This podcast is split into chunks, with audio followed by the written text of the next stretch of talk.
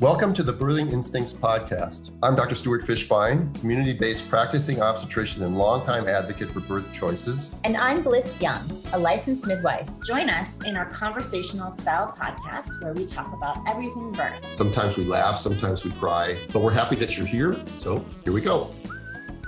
This, this is a Soul Soulfire production. Well, the actual truth is here I go. Uh, Blyss is off today, and this is a supplemental uh, episode of the Birthing Instincts podcast. It's me, Dr. Stuart Fishbein.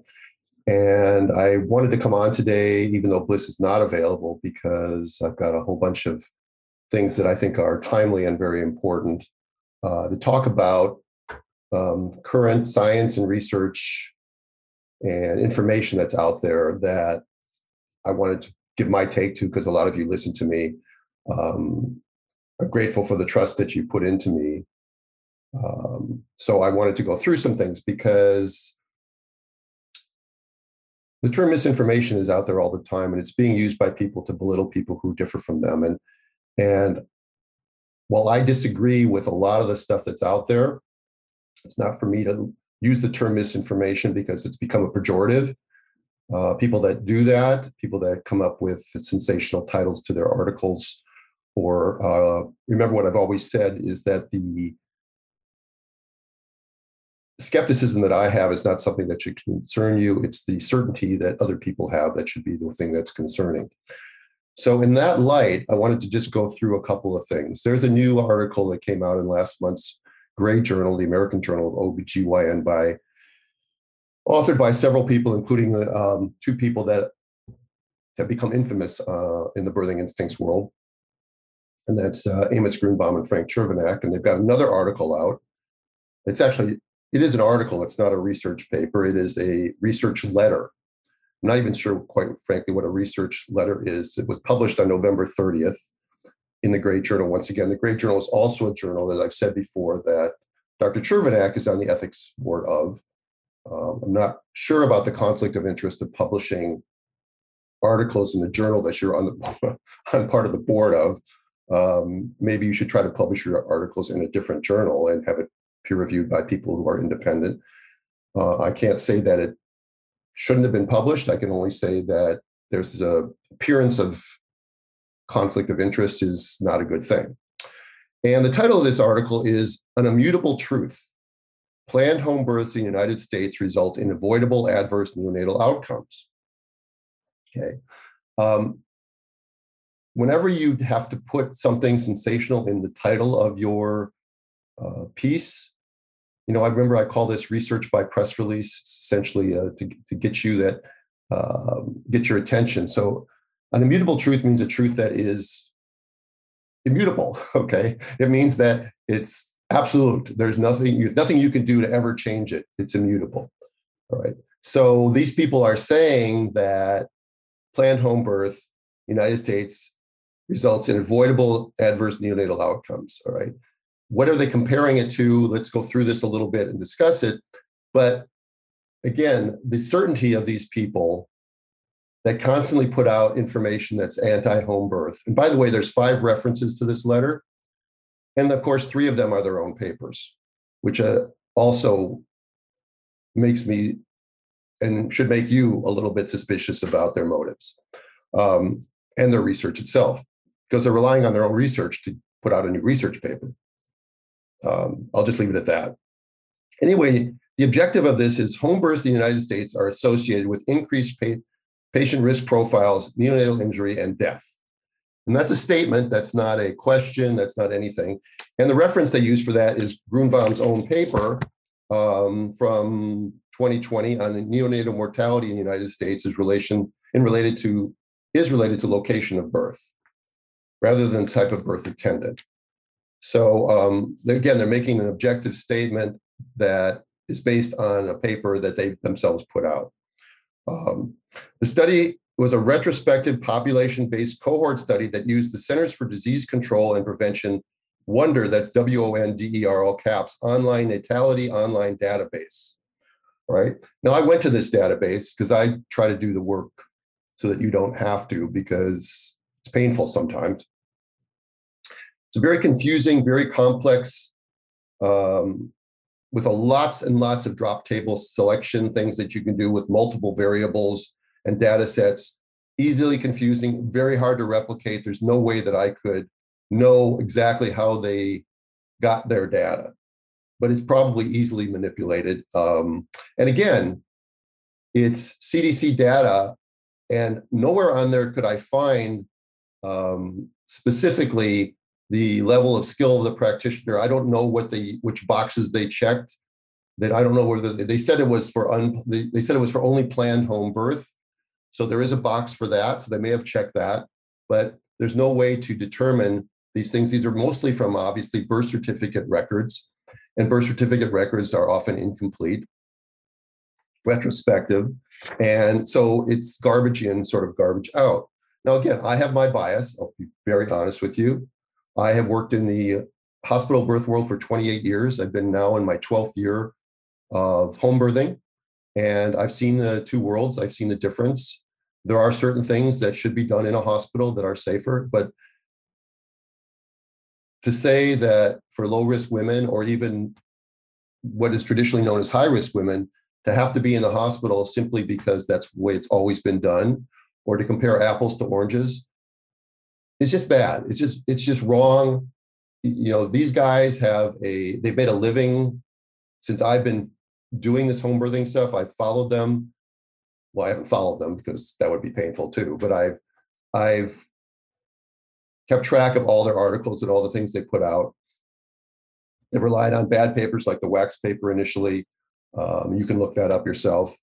Uh, so what, what we're doing here is we're we're dealing with with people that are you know, have an ulterior motive, as I do. But I'm living the world and supporting home birth. These guys have probably never been to a home birth. They've probably never spent a lot of time talking to home birth mothers uh, and why they choose these sorts of things. So, um, you know, if the hospital, people have heard me say this, I say this in the documentary, all things being equal, if people could have births in a hospital, it might be safer. But um, all things aren't equal. And not only that, but um, morbidity and mortality is just one endpoint. There's also um, success and patient satisfaction and, the psycho- psychological well-being of the mother. And these things are not considered. The only endpoint that's ever considered in these papers is neonatal death or neonatal morbidity. Obviously, an important thing, but not the only thing. So they looked at a total of 18,954,274 births, of which 153,123 were planned home births. So the question is, how do they know? And they only know because of this CDC Wonder program that you can pull up data. But again, there's nothing in here that shows what categories they use. And if you go to this website to look at it, um, it's completely it's complex. It's got multiple, multiple, probably over a hundred different drop-down categories and things you can put in. So you can you can take that for a grain of salt. Anyway, the, the numbers they came up with were um, transports, seizures. Um, it's really hard to tell because they have a graph, not a graph, a table that is really hard to interpret, and they're not comparing it to anything but home but home birth. There's no comparison to hospital birth, hospital birth with midwives, hospital birth with doctors. Um, so it's it's actually very incomplete, confusing. But they say that in their conclusion, many midwives do not follow guidelines meant to exclude high risk patients at planned home birth. And they make three references for that. Of course, two of them are their own references. Now, again, what obstetricians sometimes think, academic obstetricians think are high risk. They think that way because they've always been taught that and they never think out of their little box. If you followed me on my on the podcast, you know that we can sometimes do diabetics. We certainly do breeches and twins at home. And sometimes we do them because there are no choices for these people in the hospital. Overwhelmingly, hospitals in the country will not allow a breech a woman to have a breech birth vaginally. And when I say allow, that is that terrible word that we hate to use because it's not their right to allow you or not allow you, but there's no training. The people aren't skilled to do it. And then people who are mildly hypertensive or diabetic are considered high risk. People who are over, over 35 are considered high risk. Um, people who are primips, for the sake of Dr. Uh, Grunebaum and Chervenak, are considered high risk to have a birth at home. So, um, but it's not high risk to go to a hospital and have a 30 plus percent C-section rate, 40% in some places, even higher. That's not high risk. It's not high risk to change the microbiome. It's not high risk to change breastfeeding or the bonding, uh, skin to skin. It's not high risk to give vaccines immediately after birth. Um, that stuff is never considered high risk. It's only considered high risk if you go outside of what mainstream ACOG academic medicine decides is high risk. So they say it is the professional responsibility of all healthcare providers, obstetricians, and midwives to present unbiased information. Um, I, I, that's a true statement. All right. Have they ever presented unbiased information, is what I would ask them. And is it even possible to exclude your biases from your counseling? So, if we're going to be reasonable, that statement is just it's it's um, pablum because it doesn't make any sense. Because of course we're supposed to present unbiased information, but does anybody actually do it? Focusing the reporting of outcomes on low risk deliveries underrepresents true adverse outcomes in US home births and provides biased information to patients considering planned home birth. It is an immutable truth that planned home birth in the United States result in avoidable risks of increased adverse neonatal outcomes. I'm not saying that there aren't babies that were born at home that might have done better had they been born in the hospital. Right. And if that's what they're saying, then fine. But I could just say the opposite that there are babies born in the hospital that do worse because they were born in the hospital. And they would have done better had they been born at home. So they have an agenda, put out a paper with an agenda, and they give it a title called an immutable truth. Right. So take it for what it's worth. Um,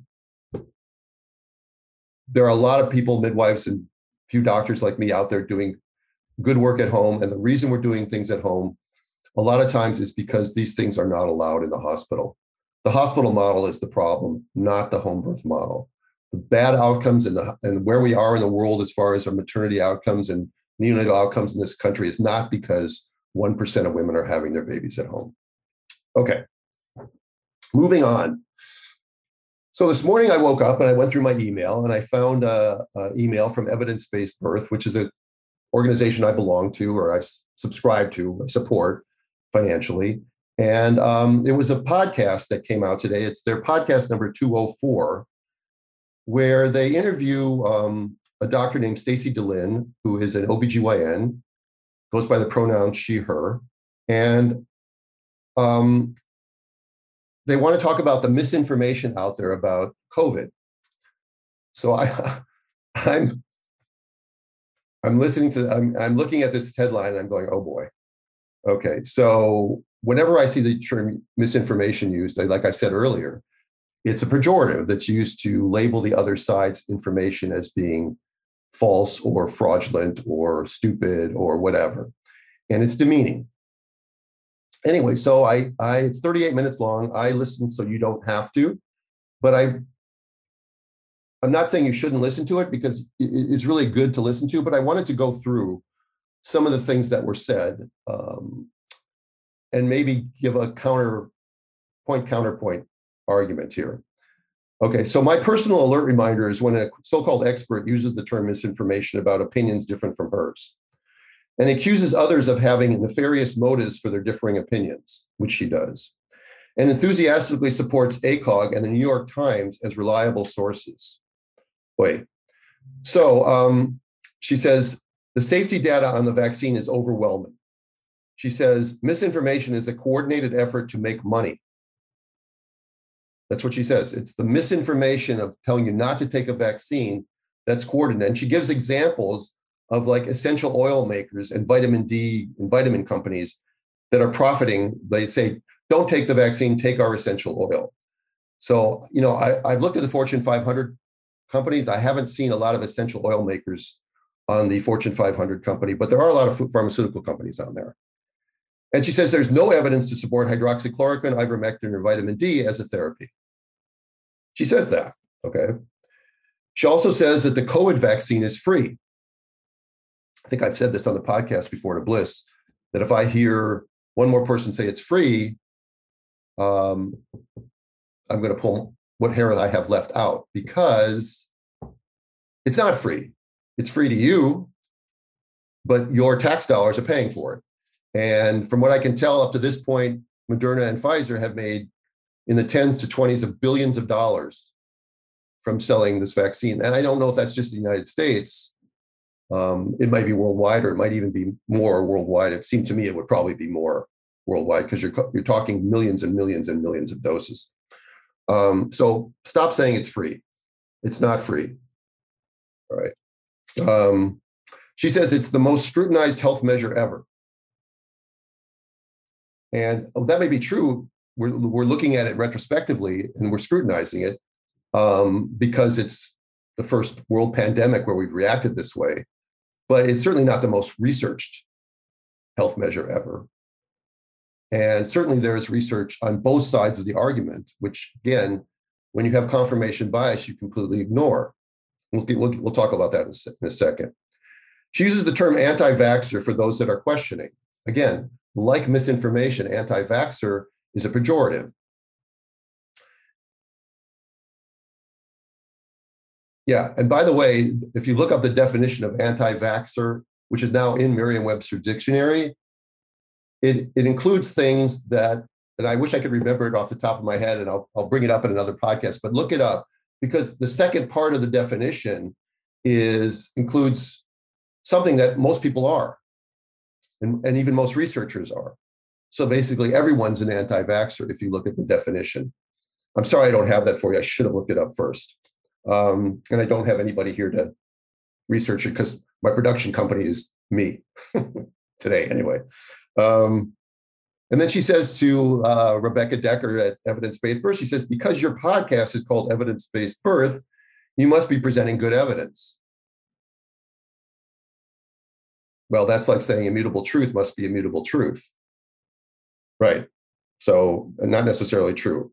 And then she says smallpox is eradicated in the world because of the vaccine. Now, that's misleading. First of all, smallpox, I think, was on the decline when the vaccine was brought into place. And also, yes, the vaccine had some effect on eradicating it, but apparently, from my understanding, the reason that smallpox was eradicated is because it, it only existed in humans in nature. There was no animal reservoir. And when there's an animal reservoir like there is for uh, coronaviruses, you will never eradicate it. Right. But she does go on and say that the only way to get rid of the vaccine uh, of the virus is that for everyone to get vaccinated. Okay. I don't, I don't, I mean, everyone, not just, you know, everyone, including natural immunity, including babies, every, everyone's going to need to be vaccinated in order to get rid of it. That's a statement that basically says this is never going to end because you cannot get rid of coronaviruses. You just won't get rid of them. She says that uh, mRNA vaccines have a long history of use. And then she even mentioned Ebola. And I, again, I'm not an expert on that, so I don't know. But I don't think uh, the vaccines were the reason that Ebola went away. I don't know that it worked. Um, and I don't think that mRNA vaccines have ever been used in large quantity up until this, this past year. So I don't know when she's saying a long history of use. They've been researched for a long time. There's been a lot of problems with them in research. From what I understand, a lot of the laboratory animals they used them on didn't survive. Um, but I don't know of a lot of studies in humans prior to um, this year that had any significant numbers in them. Um, she also says kids should be vaccinated. That in our country, about 800 have died. Um, I think that's a little high, but even if it's 500, um, that's too many. However, to vaccinate 20 million children because five or 800 have died. And again, no details on those. How many of those kids were perfectly healthy kids that died from uh, coronavirus? And how many were kids that had um, uh, significant comorbidities? So no, she gives no details on that. She's just quoting a number. Again, she's very reliant on the CDC. So she she's she has her right to have her information. I would not belittle her for doing that, but I would be very skeptical of someone who seems, again, so certain that she's on the right side of history. Um, she even brought up the example we vaccinate kids for rubella, um, and that the measles, mumps, rubella vaccine is obviously safe. And she says we do that to protect pregnant women because getting rubella in pregnancy is terrible, and that's true. I mean, there's a high rate of of miscarriage or malformation in women who get rubella when they're when they're pregnant. The problem is is that that I don't think the source of rubella. First of all, it's not very common anymore, but we have to give six month olds a vaccine for rubella so pregnant women somewhere else don't catch it. I'm not really sure I understood that. I, I know that she has a, a, a, um, cogent thought about that, so she probably has a reason why she said that. Again, it's not very clear to me that vaccinating all children to protect pregnant women is something that we need to do, at least not at a young age, like six months. We could start it maybe when they're five or six or whatever, but um, again, certainty. The ACIP panel, which is the panel that decides on the usage of vaccines or the approval of vaccines in what age group, she said voted 14 to nothing for kid vaccination. And I think it was actually 17 to nothing with one abstention.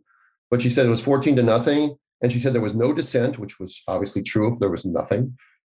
Um, but she said there was very clear safety that that and we talked about this on the podcast before that that Eric Rubin, I think, was the, uh, on the committee who was the editor of the New England Journal and a Harvard uh, physician, uh, said that we're going to have to give the vaccine to find out what kind of complications will occur. So it, there was not very clear safety. And again, she's giving out information that she probably believes is true. I don't think she has a financial motive. I wouldn't give her that nefarious label. You know, she doesn't believe she's spreading mis- misinformation. I wouldn't call her, I wouldn't label her as somebody who's um, uh, maleficent. Is that the right word? Yeah, maleficent. I wouldn't. I wouldn't label that. You know, she might label people who disagree with her as as doing bad, but I think she's she believes what she's saying. She says um, everyone practicing OB trusts ACOG again, when you use a term like remember, remember we talk about on the podcast, Blyss and I talk about never say always or, or never. Um, when she says everyone practicing OB trust ACOG, I would tell you that's absolutely not true. And I'm not just talking about myself. There's a lot of people out there who, you know, cherry pick their ACOG data, and when ACOG says something like breech birth is a reasonable choice, they don't trust ACOG. So let's be real about that. And ACOG is saying we should vaccinate all pregnant women and breastfeeding women and women of reproductive age. And they said it months ago, long before the, any of these papers that are coming out that may support or not support the use of the vaccine in pregnant women. They just said it before there was any research at all. She says the CDC is a good source of information. Uh, I would dispute that. I think the CDC has been wrong many times. They've changed their tune. They often change definitions of things to fit their model. Uh, I don't think that's really what a good source of information would necessarily do. And she said, pregnant women should get your booster uh, because ACOG wants you to and because they want to keep you healthy. So I'll just leave that sentence as that. That's the expert that, that Rebecca Dekker has on her, her um, podcast on evidence-based birth. Now, on, uh, on Rebecca's part, she says, quote, the data is so reassuring, unquote, and she's completely sycophantic with her guest. She never challenged her guests on any of the things I just said about what the guest said. Not one challenge came in. They were they were in lockstep the entire interview. So clearly, you know, this is kind of like somebody interviewing a politician who's on that politician's side and ask them questions about, you know, what kind of ice cream they like, or you know, how did you pick these couches as opposed to foreign policy or border policy or something where it's going to be challenging. There were no challenging questions whatsoever. She actually mocked someone who sent her a harsh message, and it was a harsh message, I have to say that, um, telling her she should repent for what she's saying about coronavirus. But she actually mocked her for disagreeing with her. She said, she says, and I know that I don't think she was being lighthearted, but maybe it was just an off the cuff remark. But she says fear of needles is a reason people want to believe this vaccine isn't good. I don't think that that's the case. Nobody likes needles. All right. Nobody. Some people aren't bothered by it. And there are phobic people that don't, can't handle a needle anywhere near them. But that is not a large population. And that is not the people that are spreading so called misinformation about questions about the vaccine. And then she also said that there were no treatments available for COVID in early 2020. And that's just not true. There were no treatments that were approved by the CDC or the NIH or the FDA. But there were lots of treatments out there, and there were worldwide things. There was a clinical protocol with hydroxychloroquine. There were studies in other countries using ivermectin, vitamin D, quercetin, zinc. There were lots of things out there long before they came out with uh, monoclonal antibodies or whatever. And by the way, I just have to say that I bought um, Robert Kennedy's book on uh, the real Anthony Fauci, and whether or not you want to read it or not, I I just think that it's really important. If you read the first chapter, I don't know how you could not be skeptical of anything that comes out of this person's mouth. So, and they explain sort of why and how it is that alternative treatments that aren't financially beneficial to the NIH, to Dr. Fauci, or to Dr. Fauci's friends in the pharmaceutical industry are always suppressed. He did the same thing in the AIDS epidemic. If you ever saw the Dallas Buyers Club, that movie is about it. And the bad guy in the Dallas Buyers Club is Anthony Fauci. Um, they changed the name, but that's who, who they're talking about. And they made they made medicines that you had to get them illegally through Mexico or other places because they wouldn't let you try them uh, here. And that was Fauci's policy.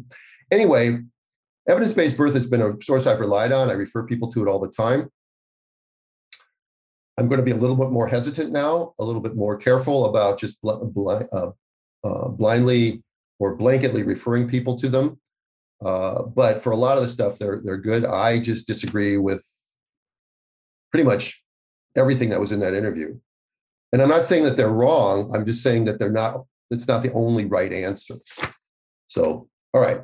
And again, one of the things I said last the uh, podcast recently is I said it's a, the use the test of time go back through the print or audio record and see if what was said was still valid.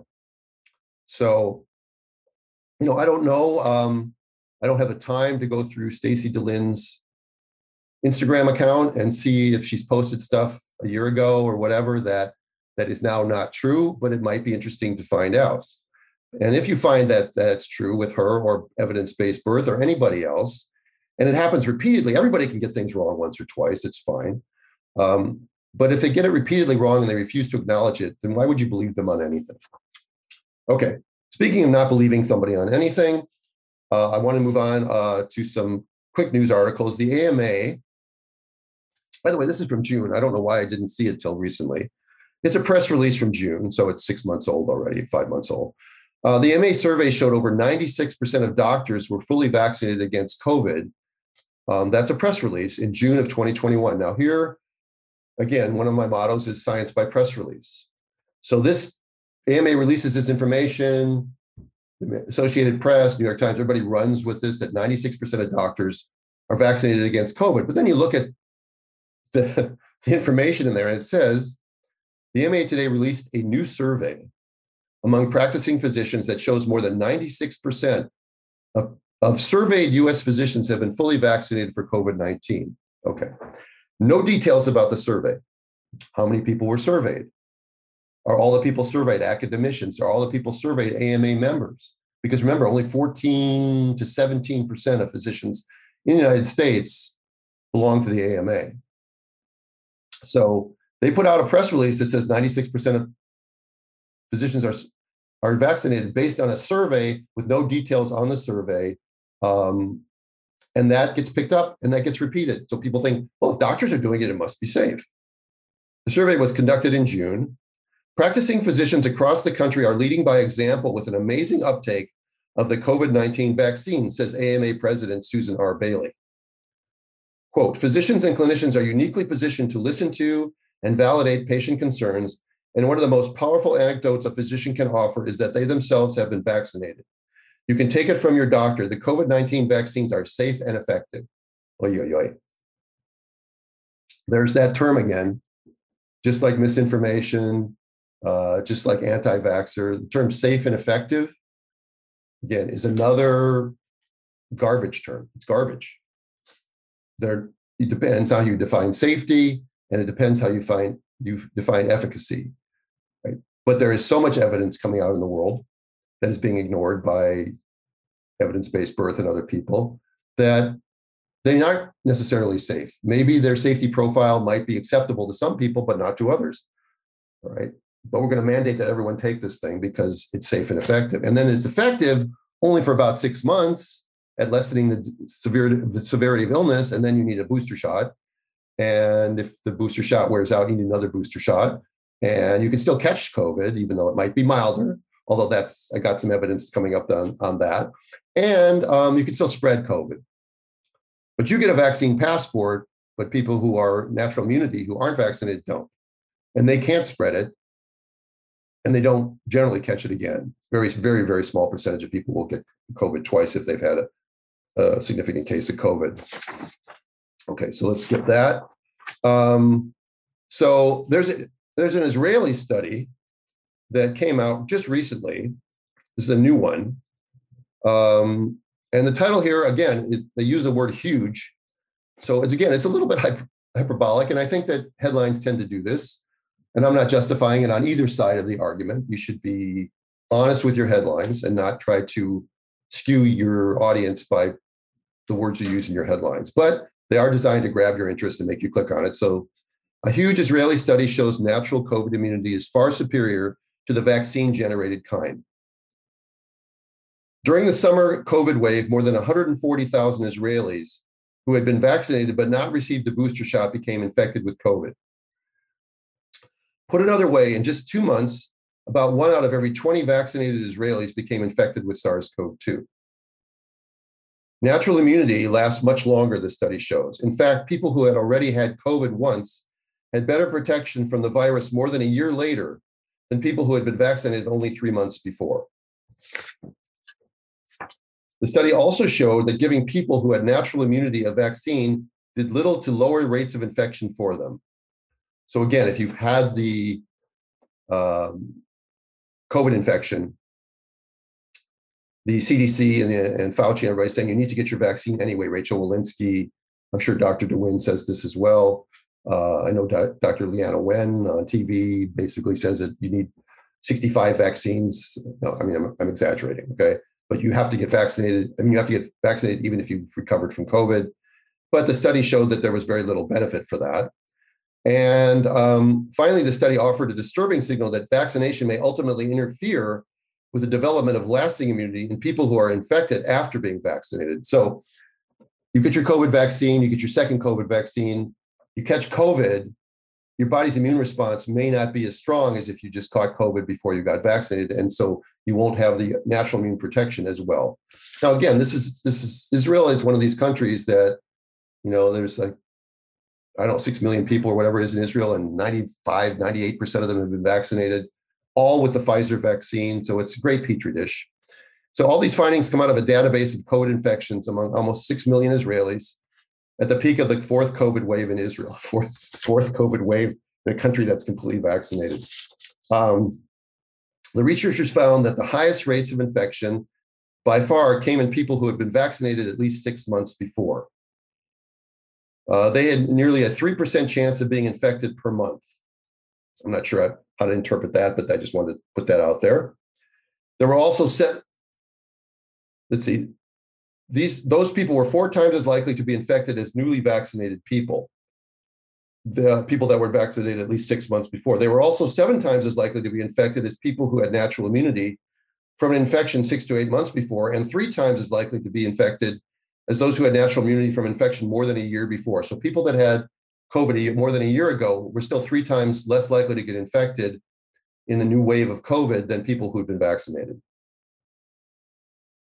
a single vaccination dose in people with natural immunity temporarily produced strong protection, but after six months, the advantage had faded to within the margin of statistical error.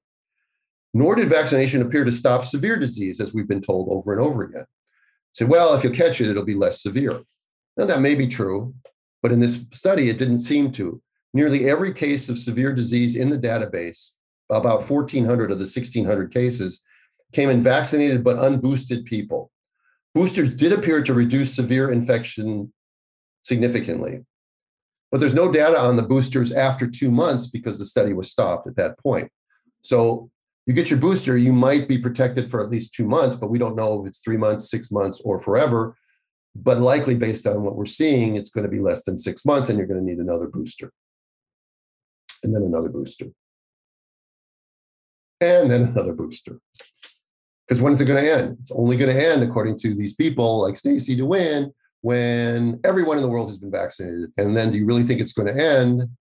Because, as you said, coronavirus isn't like smallpox it has animal reservoirs. It will make its appearance. It will mutate and make its appearance. It's going to be with us like the flu, like the cold. Um, it's going to keep being around. Okay, so that's that study.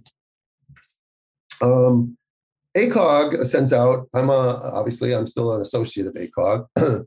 I'm no longer a fellow, by the way. I've chosen not to uh, continue my board certification process because it serves no purpose for me. So um, I can't be a fellow of ACOG anymore, but I can be associate of ACOG. I can still pay dues. I get a discount, however, so that's kind of cool.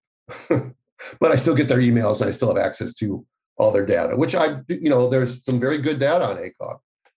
You know, I'm not somebody who's blanket blanketing the condemning ACOG or the CDC or anybody else like some people will do on the other side. They'll blanketly condemn anybody who is anti, you know, is skeptical about this vaccine or raises questions or supports alternative treatments like hydroxychloroquine. So ACOG says, uh, and, and you know, I, I find this abhorrent, but as California continues its effort to vaccinate all eligible residents against COVID 19, the state is offering support for community based physicians to help our state reach its vaccination goal. The CalVax grant program is funded by the California Department of Public Health and administered by Physicians for a Healthy California. It offers grant funding, one on one MyCVAX support, and vaccine administrative resources for physician practices. Individual practices may receive up to $55,000 to support vaccination efforts. And to be eligible, practices must complete Section A of the Cal of my CalVax application process. All right. So I'll pause for a second. You take that in. A private doctor's office or group of doctors is eligible to receive $55,000 of federally funded, designated to the state, taxpayer dollars because the federal government doesn't make any money. Well, they could print it. It could be printed dollars, which makes, of course, your bank account worth less. That's how part of inflation works. Another topic for another day. Um, but um, have you ever heard of such a thing as giving patient uh, payments to doctors to support an agenda of getting vaccinated? I mean, what's what? I mean, what's next? Giving pizza to children? Oh, wait, they've done that. You know, giving you a discount um, on on uh, donuts or free this or free tickets to Laker games or whatever. Oh yeah, they've done that too. So this so basically we're bribing or coercing, coercing, coercing, that's not a word, coercing the citizenry and medical professionals to give a product. Now, if this product is really good, does this sound like it would be necessary? Has this ever been done before? I, I, maybe it has. If it has, please message me and let me know if you can think of something where they've actually paid thousands of dollars to physicians to to to skew their informed consent i guess is what they're saying um i don't know i i, I really don't know so you know we right now we're giving i mean I, we've seen it in other things they they're proposing giving uh, tax credits of lots of money like over ten, fifteen thousand dollar tax credit to uh, for if you purchase an electric car. Right. However, the electric car's average price of the car is fifty thousand dollars. So only wealthier people or upper middle class people can really afford an electric car. So we're giving tax credits to wealthy people. okay. By the way, what happens when the power goes out? It's another good question for that. It's like a used car salesman giving, oh, 0% APR financing if you buy a car now. I mean, $55,000 if you just counsel people the way we want you to because we want people to take the vaccine. I don't know. And that's ACOG. So that trustworthy organization that uh, some physicians think all doctors believe in is doing that. Um, I'll skip that. I'll move on to uh, UCLA, another one of my favorites, UCLA, and um, you know they're all all in pro COVID uh, vaccine, and they often put out, and I've said before on the podcast, put out interviews that seem like news or seem like interviews, but are really propaganda pieces. And here's another one. It's a Q&A with Dr. Shangying Yang of UCLA. Um, I couldn't find out what kind of doctor he is. I didn't see a bio on the article, but let me go through this real quickly. On December 1st, Omicron's presence in California was confirmed by the US Center for Disease Control and Prevention. It has since been identified in Los Angeles County. All right. I would like to repeat at the time of this recording, which is December 15th, 2021, uh, there have been zero US deaths from uh, Omicron. And I think one death worldwide from Omicron right? But it's a big deal because we make it a big deal because we can use it to frighten people and to get more of our agenda pushed through. That's me talking. That's not UCLA talking. UCLA would never say something like that. First question How is Omicron variant different from the Delta variant and others? Well, the answer from Dr. Yang is it has a lot of mutations in its genome. The Delta variant has fewer than 20 mutations. The Omicron variant has 30 it's almost double. Okay, I'm not sure what that means. The more changes there are in the spike protein gene, the more likely the vaccines and the therapeutic drugs could lose their efficacy. It's not good news, especially for those who have not been vaccinated. Let me read that sentence again, okay? The more changes there are in the spike protein gene, which the Omicron variant apparently has, the more likely vaccines and the therapeutic drugs could lose their efficacy. It's not good news, especially for those who have not been vaccinated. Wait a minute. Okay. So I get what he's saying. He says that the therapeutic drugs could lose their efficacy. So people who could catch COVID who aren't vaccinated um, might it might be less effective. But he also says the vaccines could lose their efficacy.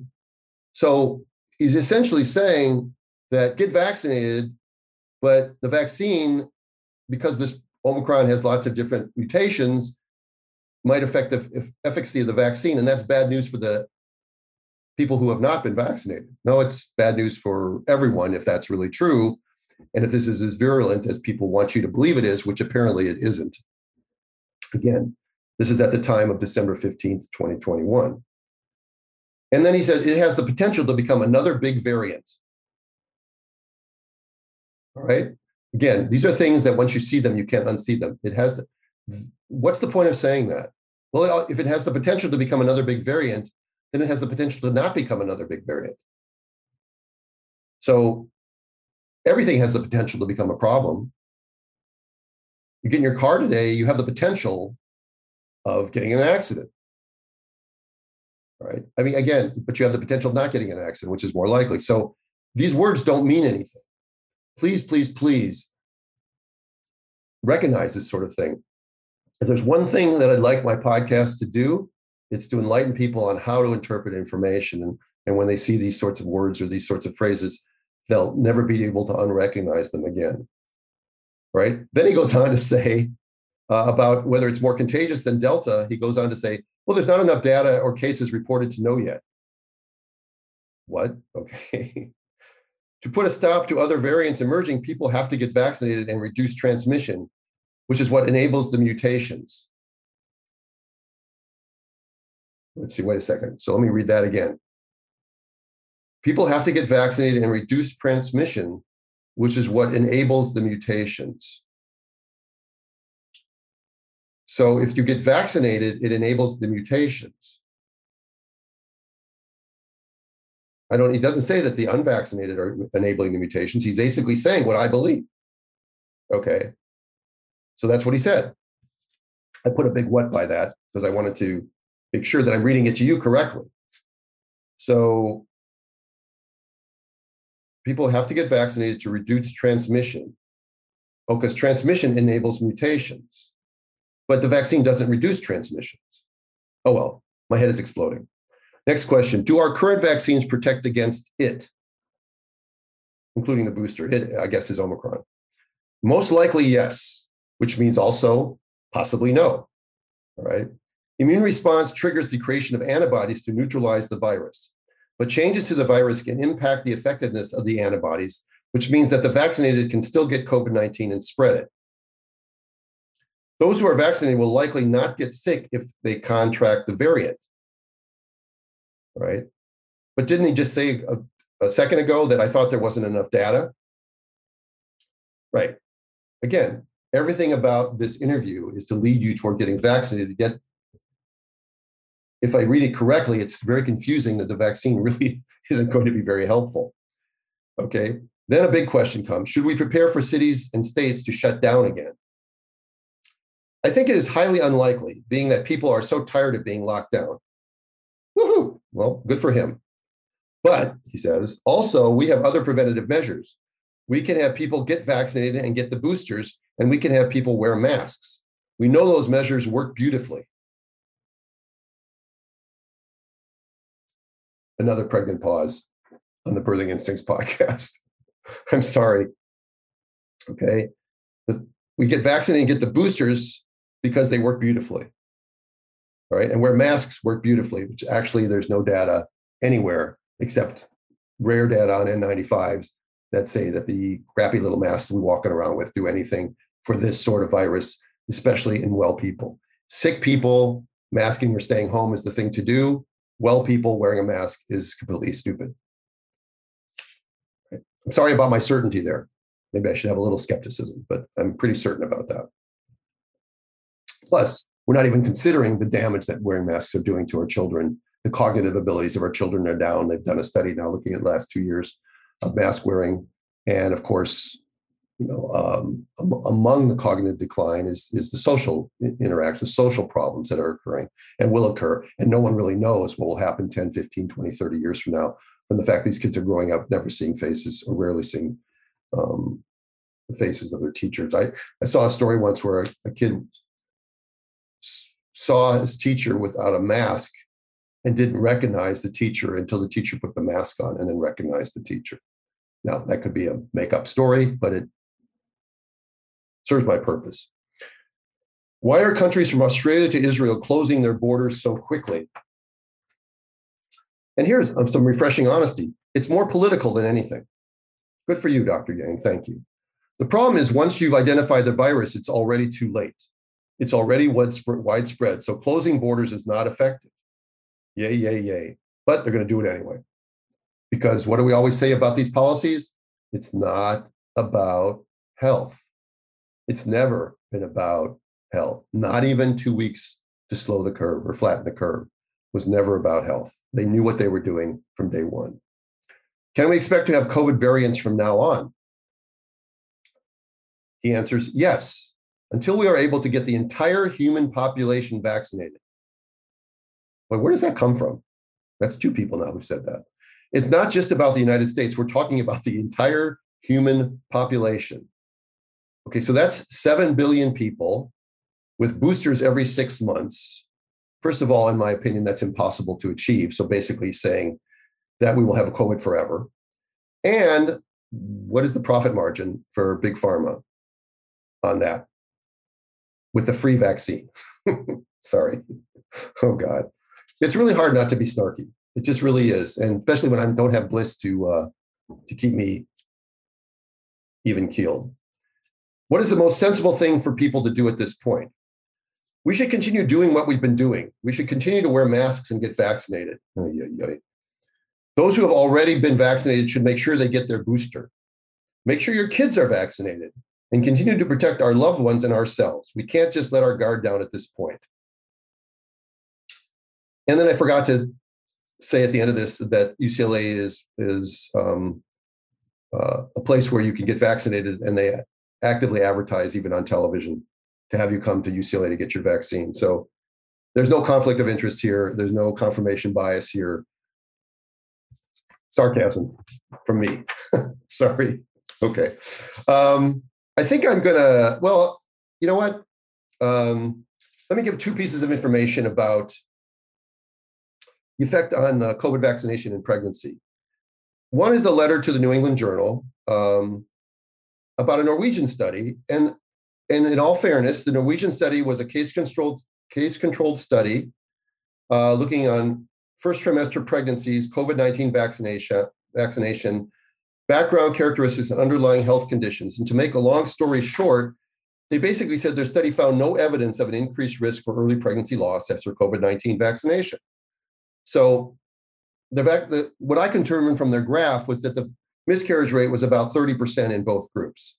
All right. Now, 30% seems high based on the some of the other studies that came out with the 12% risk, but 30% is what I've been quoting most most of my entire career. Um, about one third of all conceptions, human conceptions, will miscarry early on in the first trimester. That is a normal human condition. So the fact is that this Norwegian study did not show an increase with first trimester vaccine, or I guess for, for people who were vaccinated just prior to them knowing that they were pregnant. So that's good news. Right. And that's reasonable to have that news. However, there's a, there's a study out of, out of New Zealand which says the opposite. So this is why when somebody comes out and says, like ACOG or people that support ACOG and say that this is perfectly safe in pregnancy and it's safe and effective and all this stuff, they're just cherry picking their data. And it's hard to know. And obviously, as a physician, you may have to pick yours which side you're on when you're counseling, but you don't really have to. You could also say, listen, it's really unknown. And I can't give you the risk benefit, but you, Mary, you're very healthy. You're, you know, you've got no comorbidities. You're 25 years old. Um, here's the pros of getting vaccinated. Here's the cons of getting vaccinated you know you can't and and i do agree with dr dewin said you you can't tell people to go to the internet and do their own research i mean we do say that all the time the problem is i can't and she can't and we both agree that we can't do our own research there's just too much there's too much data out there and it's hard to know data now whether it's reliable or unreliable because the lancet new england journal were both um, caught putting out false information had to retract articles um, so and we know that the, that our friends Chervenak and Grunebaum only have one train of thought. So, can you trust all the science that's out there? Of course not. You can't. And can you trust the people that are bringing the science? No, you have to find trusted sources. And as I said before, I don't trust mainstream media. They're too big with big pharma. The big pharma sponsors most of their programming. You can't trust them to give you honest answers. So you have to go to independent media and you have to find the reporters or the journalists that you like and there's a lot of good ones on Substack. And again, the people that I listen to most are Sharyl Attkisson, Glenn Greenwald, uh, Alex Berenson, um, Bari Weiss. Uh, these people, I don't find that they have an agenda. They don't work for anybody other than themselves. So, and there's a lot of other good ones out there. I'm leaving out, you know, John Solomon. A lot of there's a lot of good writers out there. But anybody that's related to uh, journals now or big academia, which is all in with the NIH, and they get their funding from the NIH, and so they're not going to want to uh, publish a paper that says the vaccine sucks. Um, vaccines causing myocarditis, the vaccine's causing problems. Vaccine is unnecessary in five year olds, and eventually we're going to go down to six month olds. Believe me, it'll be on the schedule. Um, that's a whole other topic. Again, what are we going to do about all that, and, and where can we go left in the world? There aren't a lot of places left in the world. Anyway, I'm getting off track. So this one out of New Zealand said um, the use of the mRNA vaccine in pregnancy is now generally considered safe for protection against COVID 19 in countries such as New Zealand, USA, and Australia. However, the influential CDC sponsored article by Shimabukuro in 2021, I think that was a New England Journal article, but I'm not sure, used to support this idea on closer inspection provides little assurance, particularly for those exposed in early pregnancy. In this article, we draw attention to these errors and recalculate the risk of this outcome based on the cohort that was exposed to the vaccine before 20 weeks gestation. Our reanalysis indicates a cumulative incidence of spontaneous abortion seven to eight times higher than the original author's results. Now, Dr. DeWin in the evidence based birth podcast, she just calls this junk. She just says this is junk. But this was published in November of 2021, so it's only a month old.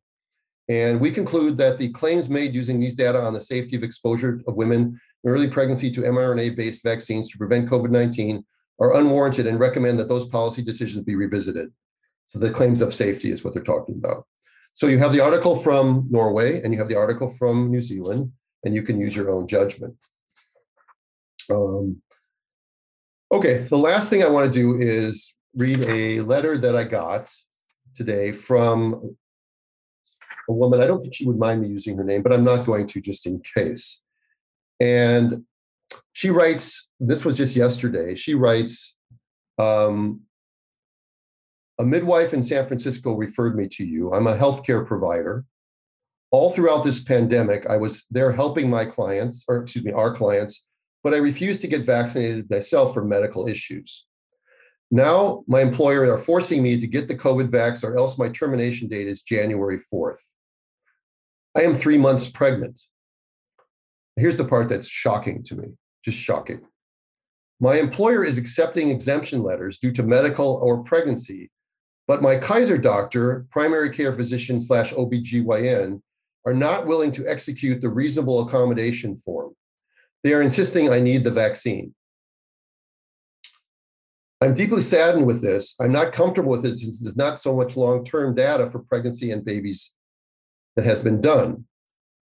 I will be subjected to biweekly testing, which I have been doing for a while now if I get the, the reasonable accommodation form filled out. Please, doctor, I hope you can help me. Um, and I wrote back, Thank you for writing. The doctors who won't help you are fearful or evil or both. What they are doing violates all tenets of medical ethics. Or I should say, what they are not doing violates all tenets of medical ethics. I can get, I, and again, this is probably a Kaiser policy. So again, it may not be the individual doctors. The doctors may not be able to do it for fear, of course, of them losing their jobs or not getting promoted or whatever else. You know, I've seen this in these big institutions. Kaiser happens to be the big one here in Southern California, but you guys have them all over the world, all over the, other, the rest of the country. And the same thing goes on where doctors are being told what they can prescribe, how much time they have to see a client, that VBAC is not allowed, breech is not allowed, that you're not allowed to, um, you know, skew your counseling this way or whatever. You're not allowed to do these sorts of things. Again, so it's really unethical to, to do or not do um, true informed consent or even support a woman by writing her a letter saying that she's pregnant. Not telling them that you don't want her to have the vaccine, just say that she's pregnant because all they all her employer wants is a letter saying she's pregnant and that she she chooses not to have the vaccine. I wrote, I can likely give you a letter or complete the form, but cannot promise these malevolent companies will honor them. I would need to review your history by having you sign up for a Zoom consultation. So I did send her my consultation service. This is not a solicitation for that. I do charge for these sorts of things. Again, I'm not trying to promote myself here. I, I, I, can't do it for free. I have to make a, a, record. I can't just write letters blindly for people I've never met or don't know. I mean, there are physicians who do that. I'm not going to do that, but uh, I'm going to try to follow the pattern. But I'm certainly going to do like what America's Frontline Doctors does: to have a consultation service and be able to give you medical information through telemedicine, which is acceptable. And I said, I hope this is helpful for you. So in summary, um, thanks for spending this hour with me. Uh, it's amazing what I can do in an hour and just talk away all by myself. Um, and that you st- you stuck with me through all this.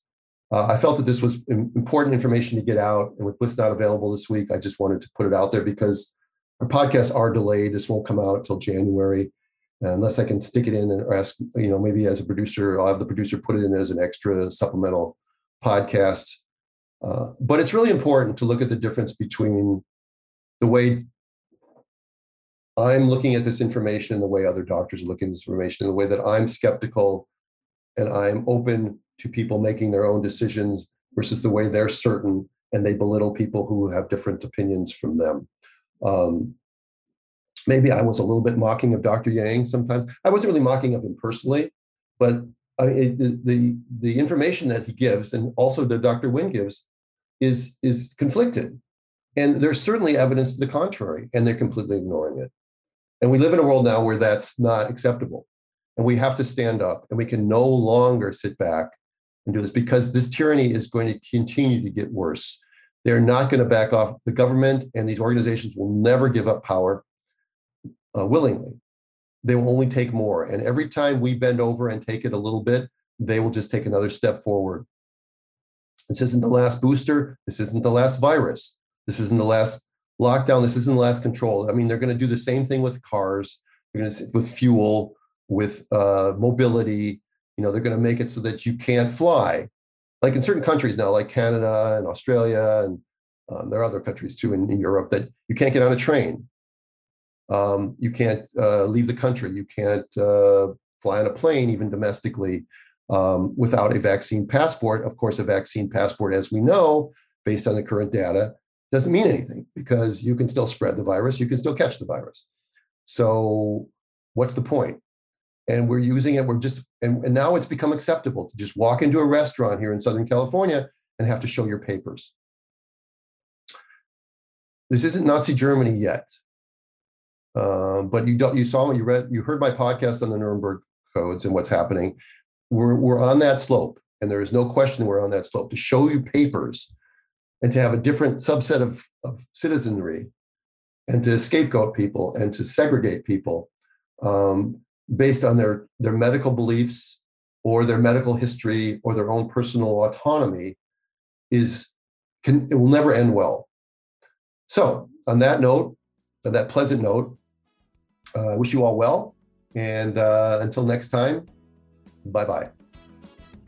Thanks for listening to the Birthing Instincts podcast. We know that we all lead busy lives, so we are extremely grateful that you give us an hour of your time each week. If you enjoyed this episode, please share and don't forget to subscribe to our podcast for the latest updates and reviews. To help others join us, you can find Dr. Stu at Birthing Instincts and Blyss at Birthing Blyss Midwifery on Instagram.